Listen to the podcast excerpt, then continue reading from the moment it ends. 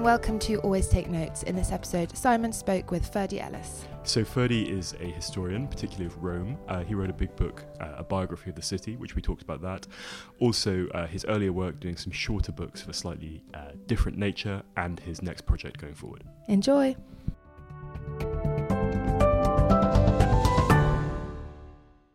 So hello and welcome to Always Take Notes. Uh, I'm here with Ferdy Addis. Uh, Ferdy, it's great to have you on the show. Thank you so much. Um, Thanks. I wanted to I wanted to dive right in as we always do and start by talking about uh, Elsie Elagabalus. Is that right? uh, Elagabalus, yeah. Elagabalus. My so favorite, my preferred emperor. can you now? Could you, could you give a, a brief uh, précis? So he's a, he's a Roman emperor of of what period? He's he's a Roman emperor of the third century AD, and he really um, comes just at the beginning of what's called the third century crisis. Okay. So he's one of the last emperors before, or really he's he's he's at the tipping point when a long period of Roman stability and prosperity uh, tips over into a long period of civil war during which emperors are turning over very, very rapidly. Um, and he comes towards the end of a dynasty, um, the Severan dynasty. Um, and the result is he has a very, very bad reputation. He he is an emperor who bad at the time or bad in, in the view of sort of later chroniclers? I mean, later chroniclers is, is what we have. Um, so one has to be careful judging what his reputation was at the time, but he was violently deposed. Yeah. So, you know, reasonably bad at the time, yeah. can say for sure. Um, and I like him because he was very young. Um, I can't remember exactly how old he was when he became emperor, but he was like in his seven, teens. he was, yeah, um, and he was brought to Rome as emperor, but really that was a consequence of some very deep politics that was happening. He, he, there was a whole family, a powerful family behind him, um, some very powerful women, his grandmother, his mother, his aunt. Um, and Rome at that stage, you have to imagine a huge empire, a huge, an increasingly large sort of state machinery based around the army. Um, and this boy, this teenager, gets swept up by huge forces, brought to Rome, installed as emperor, and and really very quickly crushed by those forces. So he's raised he's raised up and then smashed down, and history is very unkind to him. The the, the they tell stories about um. The, they're the, sort of notorious. The, story, in fact, about the, the athlete. oh yes, well the athlete, my yeah, that's that's. You're, you're going to have to relate this. Am I going to yeah, yeah. tell the story of the athlete? um, I can't remember exactly where this comes from, but but the story is that he sent out uh, envoys around the across the empire to find ath- to find people with who were exceptionally well endowed. Um, but he he loved he loved uh, big manly men, and they found one. They found an athlete in Greece who had a Titanic member and brought him before the emperor. And of course, this poor athlete was so undone by fear that the you know the the the organ for which he had been selected refused to quiver. you know, it hung uselessly and of course, in the story, he thinks the athlete thinks he's about to be executed, thrown to the lions. Uh, he very reasonably thinks that that's what's going to happen. But no, the young, the boy emperor takes him rather tenderly, and they sit together in the bath. The enormous athlete, broad-shouldered, broad-chested, and Elagabalus, the boy emperor, nestled, curled up in his arms, and that's the that's the picture that we're left with. And of course to a Roman historian, this is this is evidence of the most awful effeminacy and weakness of character. But it's actually quite um, thought, to, to a latter view is rather attractive. As a somehow it is, yeah. okay, well, ha- having having started literally in medias res, um, it's, it's now clear to our listeners that you are a historian of Rome. Um, I wanted to fall back to your, your visit in, in oversized jeans. Was this when you went to uh, to Rome as a teenager, or kind of when when did you become interested in the ancient world? Well, there, uh, there are. T- I mean, these are two different questions, really. Um, as quite a young teenager, I was a an, a classics nerd. I think it's fair to say. Um, I remember over one summer holiday reading the whole of Livy, which is a sort of, you know, frightful thing to do. Really, I mean, in Latin. Not in Latin. That would that would have been really unforgivable. But you know, it's it's it's a long book. It's it's not typically what what you read on the beach. But it it for me it had the appeal of fantasy almost. It was uh, like reading Tolkien, for example. Okay. Um, a wor- a new world of heroes, myths, stories that also counted as history. It had the additional uh, frisson of being purportedly true, Truish. Truth. truish. Truthy. Uh, You know, it was it was of course a lot less true than I thought at the time. Okay. but um, what, what had instigated this? Was it a teacher or a parent or? I suppose my, my mother's been interested in Rome uh, for a long time. She she actually made a she made a board game about Rome Okay. when we were children, and we used to play it. It had um, Roman. Ro- uh, there were Roman uh, games, mini games that you would play while Lu- moving your Ludo. little. What is it? It was not Ludo. It was it was very very complicated, Okay. totally of her own invention and Okay. with with her own art. Um, Yeah, and do you feel that, that you know when you know the same age that when we were growing up that Rome, you know, back before Rome was cool, as it were, was it was it more of a minority? is Rome cool now? Well, I mean, you know, it's more. It's, it's around a lot. it's around a lot. It's always been around a lot. Yeah. Do you think it's Um, more of a minority sport then? I th- I think it was harder to justify an interest in it as a teenager than it is now. I mean, I, I have a That- photograph. but that's a matter of age, I think, study rather of than- me dressed as a legionnaire. Do you? Do you? Yeah, yes. yeah. With that sort of thing that hangs over your crotch to protect your. Yes. made yes. out of milk bottle tops. Oh, wonderful. Yeah. That's so good. Um, but you were saying, okay, so the interest in Rome, but then uh, you're going to Rome. Where does that fit?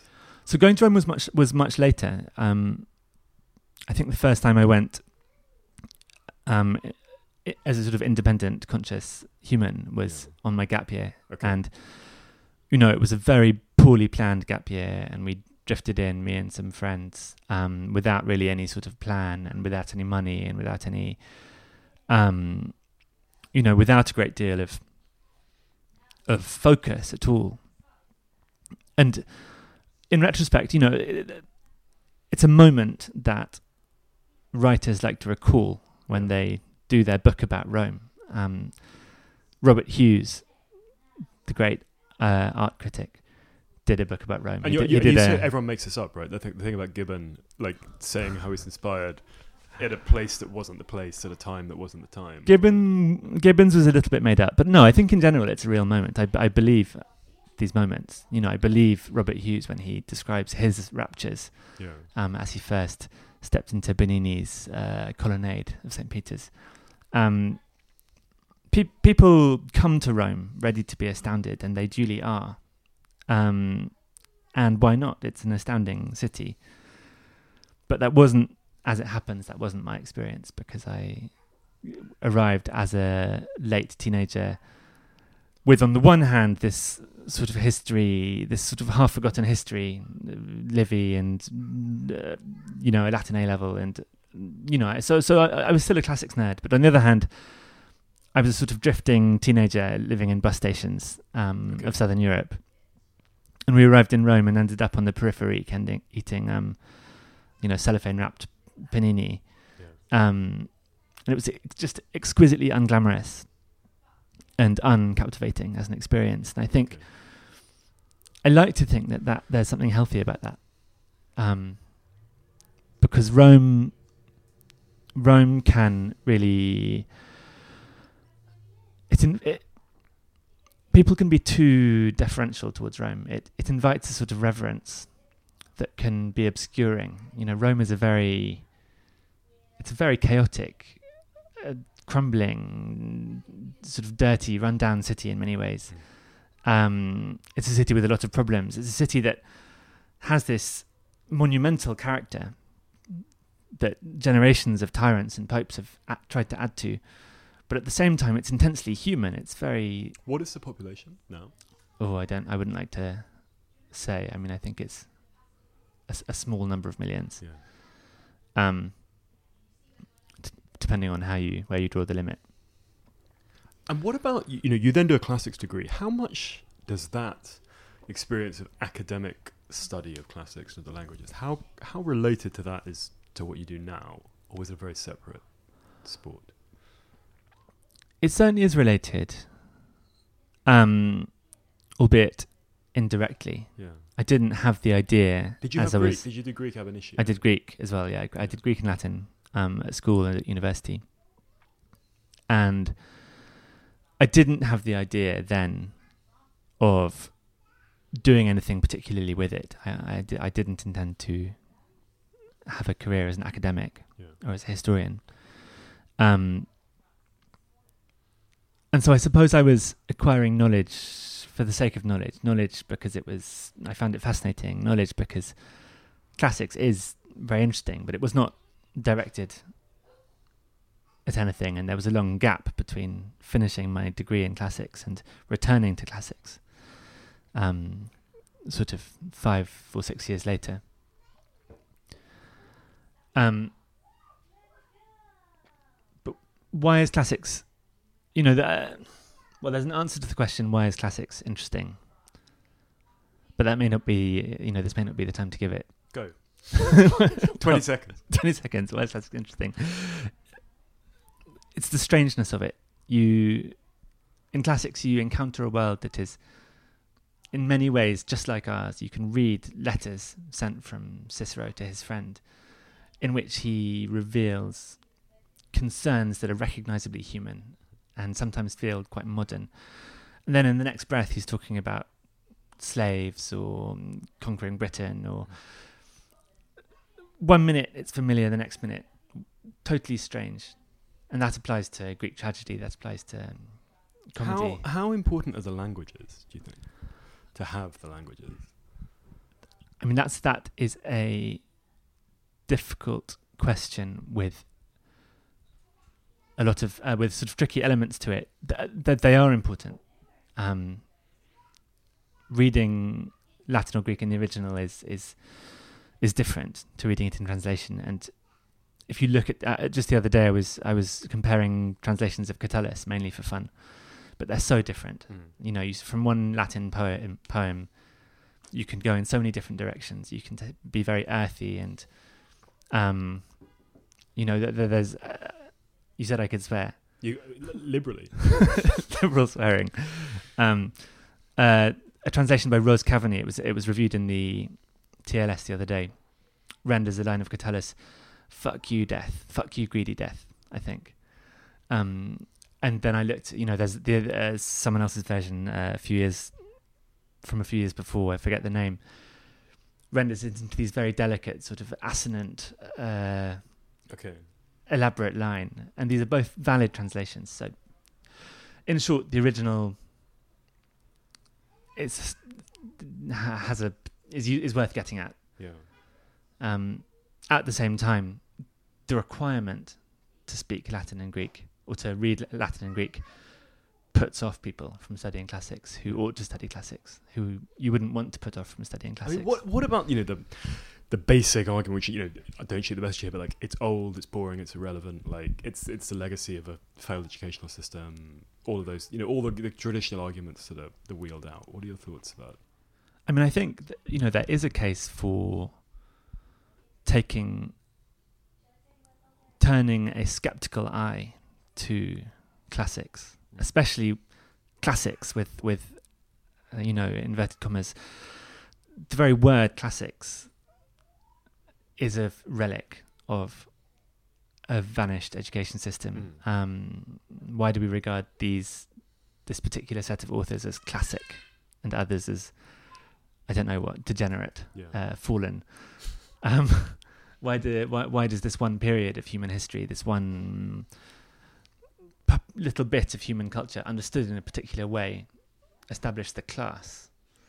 Um, you know, the idea that our modern Western civilization is uniquely descended from something called the classical period is problematic and should be interrogated. yeah. Um, at the same time, there is this body of literature that exists from Greece and ancient Greece and Rome that does not exist from, you know, the ancient Carthage, for example, Yeah. that offers a unique opportunity to travel back in time, and that is extremely worth doing. I mean, I thought it was very interesting.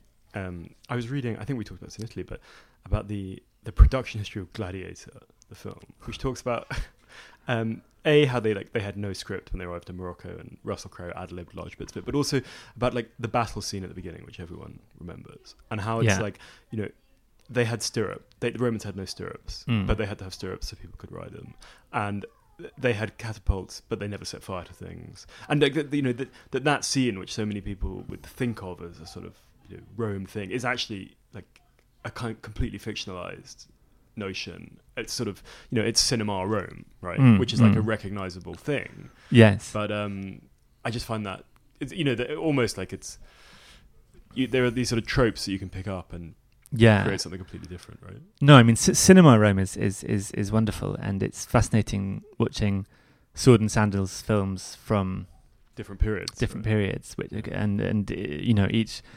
It's amazing how they date.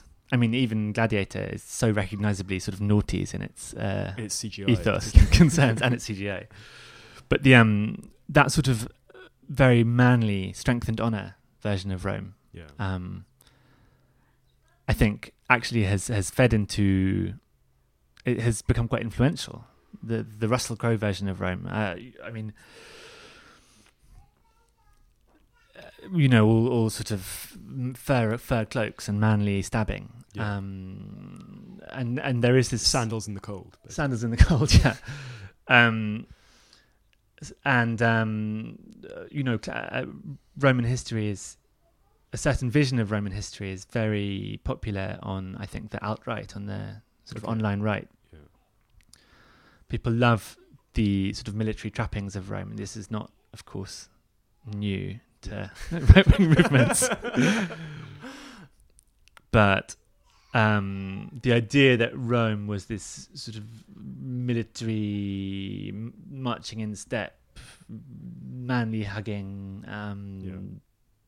culturally homogenous superstate is very With attractive great roads. with great roads Yeah. and you know from which we we in the west uh, are are descended in some sense you know that that that has a lot of traction with Yeah. uh, you know a slightly dangerous element on the C- can we go back right. then? So, for, so just in your own trajectory. So, you know, you, you do your degree, and then what are your what is your path after that?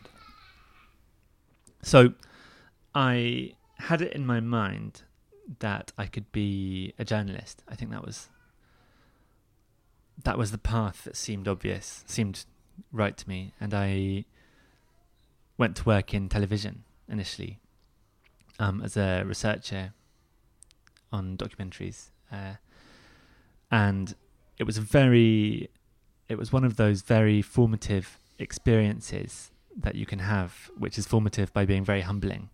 Um, and it revealed an enormous set of incapacities that I have. Um, so, you know, in that sense, it was very healthy.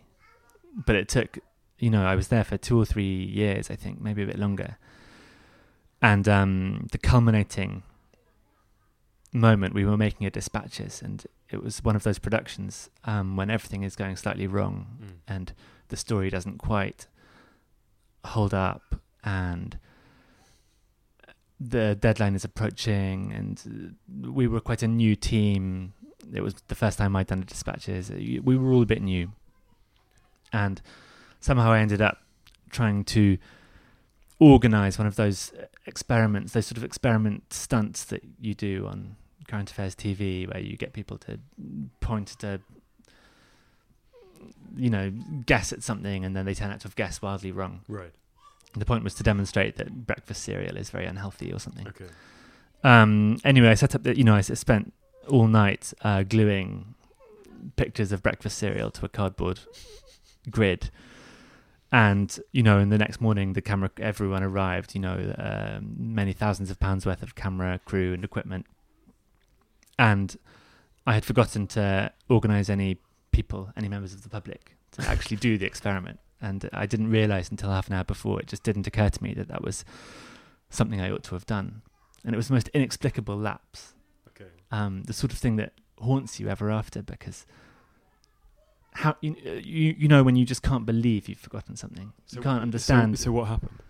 I had to I, I, I had to I ran. I, I physically ran up and down um, Hampstead High Street grabbing collaring people, by the elbow and Okay. saying I will pay you ten pounds of my money to come and to participate in this experiment.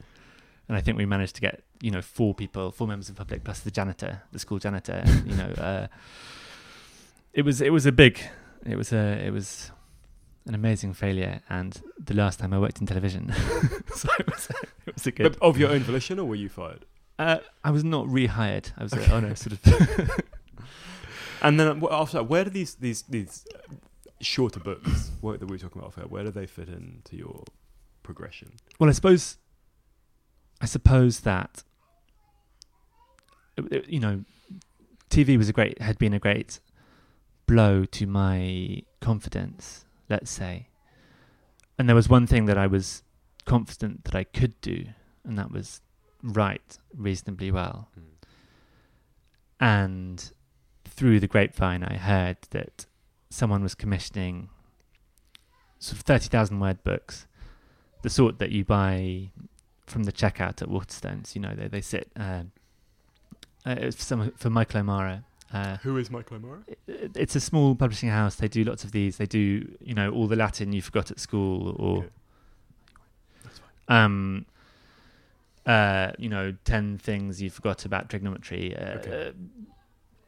um I, I i did uh, i did i think um i did phrases that come from the classics or from classical mythology Okay, or phrases that come from the bible that was another one that you did. uh, I, I wrote those two, yeah, Okay. and I wrote. I, I also wrote one of the speeches that change the world books that come out every year. Okay. You know, every year has a speeches that change the world book, and this year it Did the speeches have to be from that year? no, no, no, no, no. Okay. It's just that it's s- such a sort of uh, hardy It's a per- a perennial idea in publishing.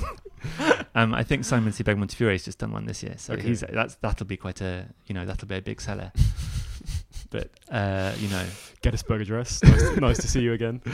for whatever reason, uh, in 2009 it was my year. Okay. um, and you know, and and and and uh, they were. It was a very precious opportunity for me in many ways um, to see to get my name on the cover of a book. Um, that's how I got an agent off the back of that. Um, the first book I did independently, and then armed with that, with that book, I got agented Okay. um, my agent then negotiated a, approximately a 15% increase in the fee for the second book, um, which was great. Uh, but still, you know, it felt like Me- the beginning of that a your net take was yes, exactly it was, the same. was the same. But um, no, no, I mean, but it's great to have an agent, and that is the beginning of thinking of yourself as a writer Yeah. you know uh, um and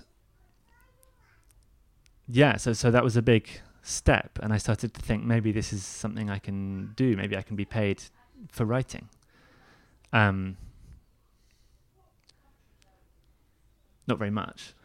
So we, we always ask everyone about money on the podcast. Yeah. So how, you know, after you, you stop working TV, how does it, how are you sort of keeping body and soul together, or you know, were, were these were these books paying enough to support you, or? These books i mean just. So they they would the, the basis the deal was 5000 pounds flat fee no royalty. Um and it's 30,000 words so you can do it reasonably fast. Um that's still not very much money. it's not very much money but it's but and you know the lack of a royalty is annoying because they actually sell quite well. Okay. and uh, every so often nice friends uh, text me saying i've just seen your book in waterstones i've you know i've put it to the front. I feel like saying, you know really really don't. Don't bother um And you were saying these these were published not so your your Rome book is under Ferdinand, but what was what was your your nom de plume for these? that's right I, I i upgraded myself for the for the rome book to my full uh trisyllable okay. uh th- these ones were published under Ferdy Addis Okay. which is the name i ordinarily go by um but I think you know, coming back, b- being published again uh, ten years or five years later, I'm a bit hazy on the chronology. I wanted to, you know, establish a slightly different writing identity, Yeah. if that makes sense. Um, because the the three books I wrote before under Ferdy and this book are s- just wildly different in Yeah. terms of scale and um, um, in terms of the effort I put in. And were you doing other stuff in parallel? Were you doing journalistic work or things like that? So in between the three books and the book on Rome, I worked for a company called The Day, Okay. um, which was a very sort of unglamorous but very worthy job, which was to write news articles for schools Okay. for 16 year olds. And, you know, I actually regard it, I, you know, I, I- I think, I think it was amazingly good training as a writer. Um, because you have to write incredibly efficiently. You have 300 words to explain who Kim Jong Un is and why some 16 year old should care about him. Mm. And what that means is you have to find a story, you have to find a narrative through line that you can somehow make work in this very short space. And every single word, every character has to be dedicated to that story, has to be furthering the story. There's no space for any fat or any fluff or any digression Mm. and you have to do that you know once or twice a day for five years and it really you know it it, It it sort of- it's like doing um you know it felt like a sort of training montage Okay. um you know it's like doing a million sit-ups or Yeah. something uh, so i so i felt like i left i stopped when i stopped doing that um towards the end of the writing process for the rome book uh, i felt incredibly lean you know i felt like i'd i felt like rocky going into the ring um And then you were at 648 page really book. you know ready to ready to put on some weight again Okay. um, and, and so, wh- how does the Rome book come about then? As a, and the process of you know the life cycle of producing this, how did that work? So the Ro- I mean, the Rome book has a sort of slightly eccentric uh, trajectory in a way. We should say this is Eternal City. to give us Eternal City, Rome, Eternal City, Mhm. Rome colon Eternal City. um, and uh, I think it was I I heard of a commission that was going to do a popular biography of Rome in twenty episodes. Um, and I really, you know, I think what they were looking for was someone who was going to be cheap and fast, and that Mhm. was something I had established myself as able Mhm. to do with the earlier work. So I put myself forward. I wrote a sample chapter. I said I'm very cheap and very fast, and I'd love to write your book on Rome. It was for me. It was the a, absolutely the project of my dreams. What was the pitch? It was like uh, this is going to be an episode. So that was the. The pitch, I mean, the idea, which I think was a really good one, and I wish I could say it was mine, um, was to do a city biography, but to really explicitly do what a lot of city biographies do anyway, which is to have an episodic structure okay. and to be very ready to leap from one period of history to the next. So you're not sort of tied to a chronological. You're not tied to chronology. Yeah. And I think that's really important because a lot of city biographies, I obviously I read a few to try and get an idea of their form. They're sort of, you know, they're, they're, they're locked into this awful duty to talk about every single pope and every single Mm. emperor. And there And- were a lot of them. There, there, there are so many, and it's a it's it's a sort of wearying catalogue after a while. You know, as a reader, exhaustion sets in, and you get you can't remember who's who and which pope is which, and also you slightly stop caring um, when each um, you know one person expands the empire, the next person it contracts. Mm. One person kills his son, the next person kills his mother. It, beca- uh, it becomes exhausting. Whereas doing episodes allows you to really dig quite deep into particular stories, into particular themes. Yeah. And each episode can be itself quite a good story, quite a that's what I saw myself as doing, writing these sort of ten thousand word short stories almost. Mm. But thi- this is not this this book which I'm there for us. This is not what that commission was for, right? It transmogrified, Well, it transmogrified, yeah. So the idea was that it would be done in a year. done in a year or two. Um, How long did it take? and it took seven. So, and in a way, if you know, I think after two years, when the de- or whenever the deadline expired, if I'd said, "Oh, I'm nearly there," that would have been one thing. But I just had nothing to show them. I I, I had just done a lot of reading and written about a chapter and a half. Um, and they could have just withdrawn the advance at that point. But I think in my favour was the fact that um, the advance wasn't very much. So, you know, it wasn't necessarily worth their while to take it back again. And there I was, sort of willing to work, obviously not for very, very not for very much money. And I th- hope that what the th- what I'd managed to provide was sufficiently interesting that they thought it was worth seeing where it went. And the spread, it was always going to go, you know, to contemporary stuff. You know, you finished with cinema, but it was it was never going to be like just swords and sandals and stuff like that. It was always going to be the whole. It was always going to be the whole story. It was always going to go to the twentieth century. Yeah. I wasn't sure quite where um where it would end. I think when I started, uh, Silvio Berlusconi was still in power, so I thought you know that would be a nice ending point. But by the time I finished, that was rather dated. And was that you know you you you had this classical training? Um, was it weird to kind of have to go well outside that, you know, to write about the medieval period or to write about the 20th century or things like that? It was. It, it was. It was enormously challenging, um, and you know involved a great deal of study. But of course, also really good fun. I mean, wonderful to be able to dive into something like Italian cinema, which I didn't know much about at all, and uh, really try to find a thread, a way through it. Um, I spent a lot of time with with uh, academic papers. That was my my method um, in the library. Where were you working? I was I there's I, I was split between three libraries. Okay. Um, the London Library, which is a real luxury. Mm. Um, the British Library, of course. Actually, four libraries. The British Library, the Warburg, is very good, and there's the Roman Society have a library in um, Senate House, which you can join. Okay. um, which is excellent.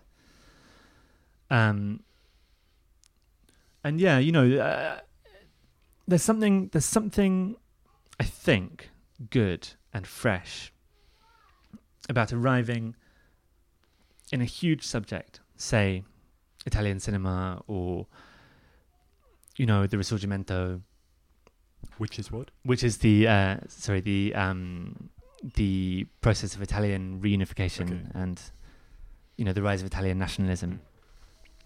Um, uh, arriving in these areas, almost like a stranger landing on a strange island, and you sort of hunt around in the undergrowth, hacking through the bamboo until you find a path. A path opens up. You know, some way of setting this great maze of information in some sort of order. And that process of taking, eno- condensing enormously broad, complicated areas down into real stories, that was the heart of what the book was Mm-hmm. and you know, I hope I succeeded. I I hope I, mean, in a, in a subject that so much has been written about and so forth, how how do you you know turn a new furrow or things like that? I mean, I think that's that's really part of it. Um, it's one of the great challenges. How do you justify retreading Mm. this ground, which is so well trodden? Um, as a classicist, you always have this problem because there are only so many texts, and they've all been studied ad infinitum. Mm. Um, and so I think what I tried to do was to preserve some sort of freshness of the encounter, if that makes sense. The terrain is old, but I bring myself a new pair of eyes and meet the material. And it produces. I don't know how to explain this. It produces a sort of almost emotional effect. So, so, so it, it's really hard to explain. There's a sort of there's there's a, there's a tradition a tendency, let's say, in popular history, which is to see the point of popular history as communicating, spreading information. You know, I succeed as a popular historian if you learn, you the reader, learn some facts about Rome. Mm. Um, and I think that's fine. But I think you can do more than that. I don't want to just spread information about Rome. I don't want to merely further the public uh, understanding of Rome. I want to I wanted to tell stories that would that had the power to move. Mm. You know, stories that had some of the function of a novel or of a short story. Um, and really, you know, I regard myself as operating almost in the tradition of historical novelists. Was there? I mean, uh, is uh, we should say that's that's Yeah. Uh, daughter in the in the background. But with was there anything that was fictionalized, or you know how you know because you know you're you're not there two thousand years ago when the scene is happening and things like that. What is the sort of policy with that? So no, uh, no detail doesn't come. From, no detail comes from nowhere. Yeah. Let's say, um, but equally, I permitted myself to, um, I permitted myself to imagine scenes, Okay. which means you can assemble details that should be true Mm. into your scene. You can visualize things. Could you give an example? Um, I could say the scene of Maxentius riding down the road to the Battle of the Milvian Bridge, Mm. and then the battle scene that follows. And you know, r- r- accounts of the Battle of the Milvian Bridge are very, you know, are sort of very partial and When was the battle? short. This was 312. This is the battle at which Constantine, the Emperor Constantine, arrives in Rome and Okay. conquers under the sign of the cross, according to the legend. Mhm. Maxentius is the is the defeated uh, emperor. Um, I, I always had a sympathy for the for the people on the losing end Mm. of history. Um, and with a battle scene like that, you spend a lot of time trying to figure out exactly what shape the shields would have been, and you know whether anyone had horns on their helmets or whether they did a war cry. Um, you try to figure out what became of the Praetorian Guard. Mm. Did they slip down the riverbank into the Tiber? What happened to Maxentius himself? People say he was swept away in the river, but you don't know. And from these bits of conjecture, you create hopefully quite a vivid scene. Sure. But that sort of work, where you're assembling fragments of information into a coherent narrative, is really a lot like what historical novelists do. Mm. They're allowed a little bit more license. Would you be They can- interested in writing historical fiction? very cautiously. Yeah, I mean, I mean, as I say, I think, I think, I think I'm quite close to that already, Mm-hmm. and I like this point at which I find myself.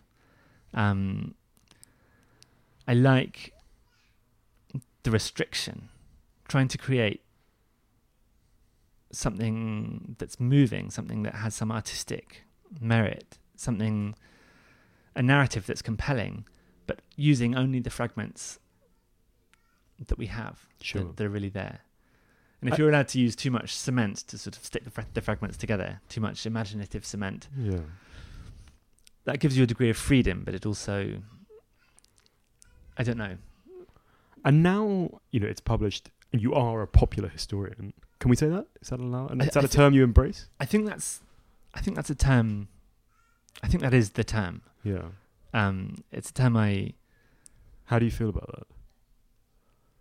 I have, you know, I, I, I, I wrestle with it a little bit.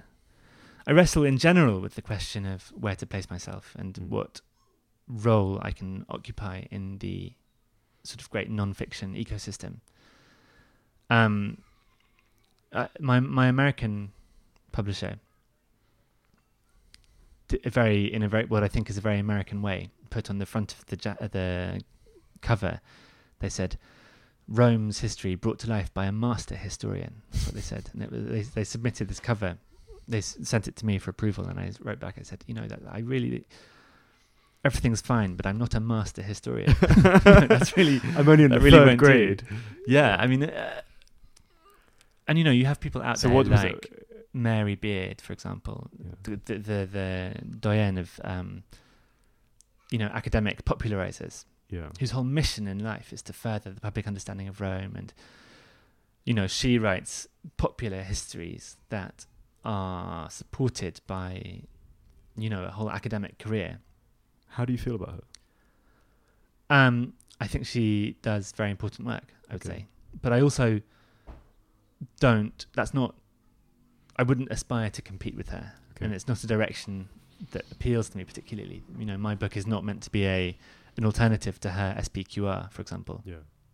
um, because I think fundamentally she is interested in communicating information, spreading information, and fundamentally I'm interested in causing people to think about the nature of humanity or the way the world is constructed, Okay. um, or the way humans live within history. Yeah. So I'm interested in the sort of more general question that, again, I think novelists typically address.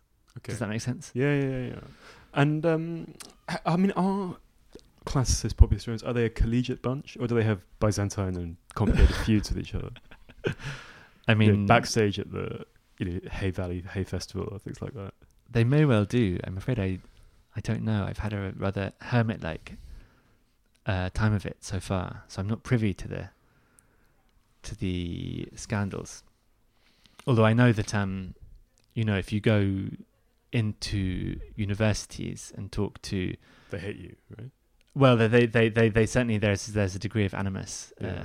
uh, towards towards uh, people who sell too many copies.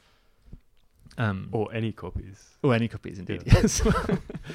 um, I'm doing an event uh, in Cambridge on the twelfth, uh, at which various people from the different the different little pools of, I suppose, classical pop history Mm. um, are coming, and it's quite interesting. You know, the the the, the it's interesting. You know, I, I will get to share a platform with some of my academic heroes. Terrible thing to meet your heroes. Terrible, terrible. um, and it's it's it's it's sort of very odd to find myself thrown into the same bucket as, for example, Peter Wiseman, Mm. who's all you know all of whose books I've read, and Who is who? Is I- a huge. I he's a professor at Exeter, and he Okay. writes um, brilliantly about about uh, ancient Rome, Mm. and he's a huge influence. And so I'm going to feel like a total fraud sitting, you know, next to him, trying to. How do you think discourse he will feel? I, I well, I, I fear he, you know, I don't know, I don't know. I dread, I dread to think. And can we talk about this this experience in Italy that you and I had? So again, we had we had May on last week, and uh, we were at this residency, and Sturpo Ferdy was there as well. Um, you know, speak as honestly as you like. There's no need to. But, what was what was your experience of that kind of? It was at this residency that um, we organised, and uh, Ferdy was one of the writers. What? How did you find that experience? Uh, wonderful, very, very Right answer. positive. Yeah, no, right answer. Uh, no, but it was a, it was a very good experience, and um, it was. I mean, I think what you did very well was create a space. I think that was that was your ambition, wasn't it? To to create almost a blank space, like a blank page on a notebook, almost that we could fill. There were how many of us were there? Eight. Six. Yeah, six guests and, and three organisers. Yeah. Right. And so we had these blank patches of time, morning and afternoon, interspersed with these uh, long set meals Mm. and lectures in the evening. And, And it was- created was a lovely it. rhythm for the day. Yeah. And um, so I enjoyed that very much. And I enjoyed also the atmosphere created by bringing writers, eight writers together who I, I, I think, I, I imagine actually none of us would count as a real extrovert, um, someone who lives for uh, society. Yeah. And I certainly, and I'm sure some of the others had, be, had emerged blinking from, you know, the rolling stacks of libraries and so forth.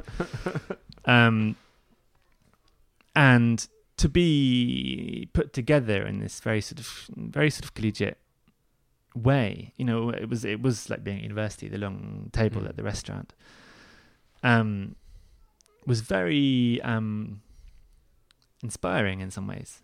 It- it- and we were all, I think it's fair to say, making an effort. Yeah. To I think so too. The joke get to was know the each joke other was and that someone to- was going to get killed. That, There well, that gonna was be, that the was going to be a murder, but it didn't happen. there was a um an ancient druidic oak on the grounds, um, the oldest oak in Europe. I, uh, We are, Johnny to- be we are cross if I told. get this we wrong. are told, and the, possibly the largest in Italy as well. Possibly the largest in Italy. Um, an extremely majestic tree, but also potentially quite sinister. Mm. um, especially if you've been reading about, you know, uh, wild Celts sacrificing people and so Yeah. forth, which I happened to have been. um, and yeah, no, but uh, but no one got murdered. It was great. Um, And I think talking about talking about wild Celts, can we? We've got a few minutes before the end. Can we talk about your current project, your next book? So Roman Britain. yes, right.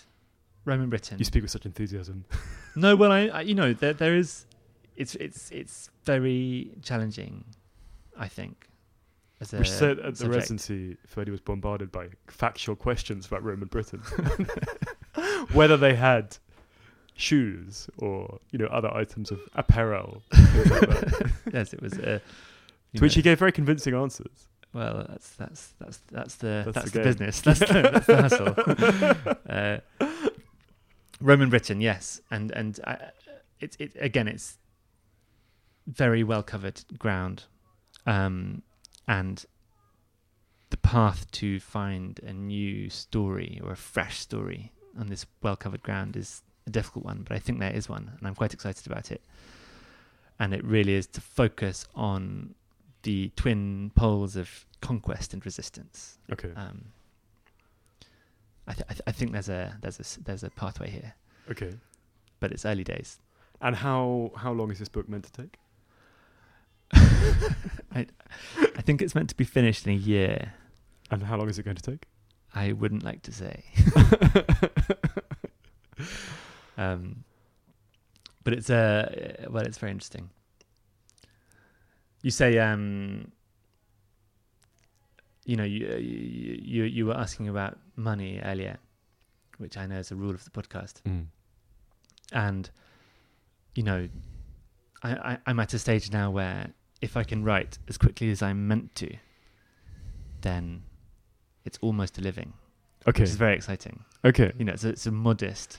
But all the evidence is you absolutely can't write as quick as you're meant to. Well, that's that's the thing. except, except in that well, Ferdy Addis can, but Ferdinand Addis absolutely but no, no, can't. there's something about that last syllable really slowed me down. It's a drag. Okay, Uh, but that's a very interesting way to think about it. So if if you were on tempo, yeah, you'd be making a living, I'd be earning sort of minimum wage or something. You know. right? So- Okay, okay. But But does that does that mean?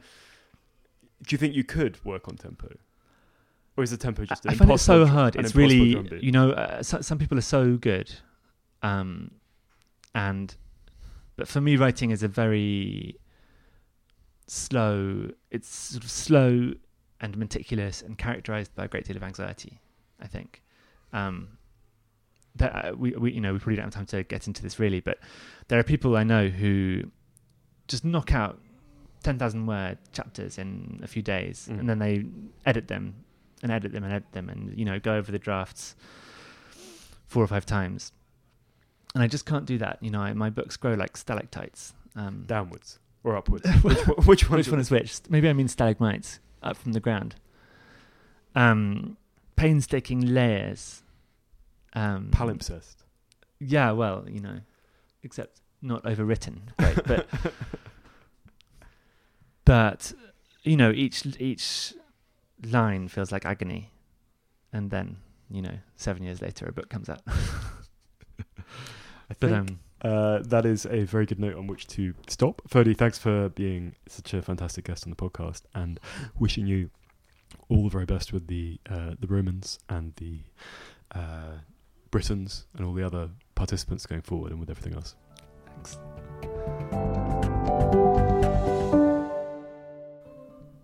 Hello, it's us again. Um, Ellie, how are you? You I'm just- good. I just got back from New York, um, which is very fun. I really want to move out there now. Oh, really? If my boyfriend hears this, he'll get very scared that I I'm thought you were trying to impinge persuade him. I thought you were trying to persuade him to move back. I know, but I don't think that's happening because he's having such a great time. Uh, Are you organising your life choices about a man? no, no. Okay, consider me schooled. Sorry. uh, what about you? Uh, I'm good. Uh, I've been doing the close of this piece uh, for Outside, uh, which is good, and I've just seen the PDFs, which is very exciting. What's the piece? Uh, this thing about the French mountain artisan. but I know that we're not allowed to talk about the Alps. We're actually not. Great. There's Uh, lots of snow, Yeah. uh, so that's good. Uh, and the sort of next uh, turns in my book saga, which um, there's some stuff moving, but I can't talk about that in detail. Uh, but Any yeah, new no, commissions. uh, uh, yes, but I'm not sure I'm going to do it because the money's not good enough. So What is your what is the rate you won't allow now? I'm extremely expensive. No, um, I think for our listeners, you think we I should? candid. Well, we ask we our own guests this. I think uh, yeah. So I think the point the point is basically that American magazines pay a lot more than British ones, like a factor of three more so often. two dollars a word. yeah, two dollars a word or north of that. Um, and top British magazines will pay a lot less than that. But this offer I've just had, So like forty p a word. like thirty five hundred to five thousand pounds for a long read, something like that. Yeah. Uh, but I've just been offered like um, uh, about a third of that. So Shame them. Who is it? I'm not going to say 'cause we're, we're still in negotiation. Oh, okay, fine. yeah. So so, but it, it's interesting because I can kind of. Um, How do you negotiate that? Uh, you just send like one emoji. But no, The poo emoji. uh, no, that's not what I'll be doing. Um, That's anyway, definitely what I would do. lean in, Ellie. Um, Actually, is, Dylan Jones always said, always ask for five percent more, no matter what the rate is. yeah, minimum. Yeah. Um, uh, Maybe anyway, he said more than that because that is quite small. yeah, it is quite small. Um, just meant for me Anyway, this has been Always Take Notes, hosted by me, Simon Akam. and me, Eleanor Halls. Our producer is Nicola Keane. Um, our, what, what do we say now? Um, if you'd like to find us on social media, No, there's more. Our graphic design is by Oh, James yeah. Edgar, and our score is by Jess Danheiser. because they, they still listen and care about these credits. Uh, if you'd like to find us on social media, it's always take notes on Instagram and and Facebook, take notes always on Twitter. and, if you, well done, Ellie, sorry. very slick. Uh, and if you'd like to uh, rate, review, and subscribe on iTunes, that'd be fab. And if you would like to contribute to our crowdfunding page, that's on Patreon at Always Take Notes. Thank you. Bye.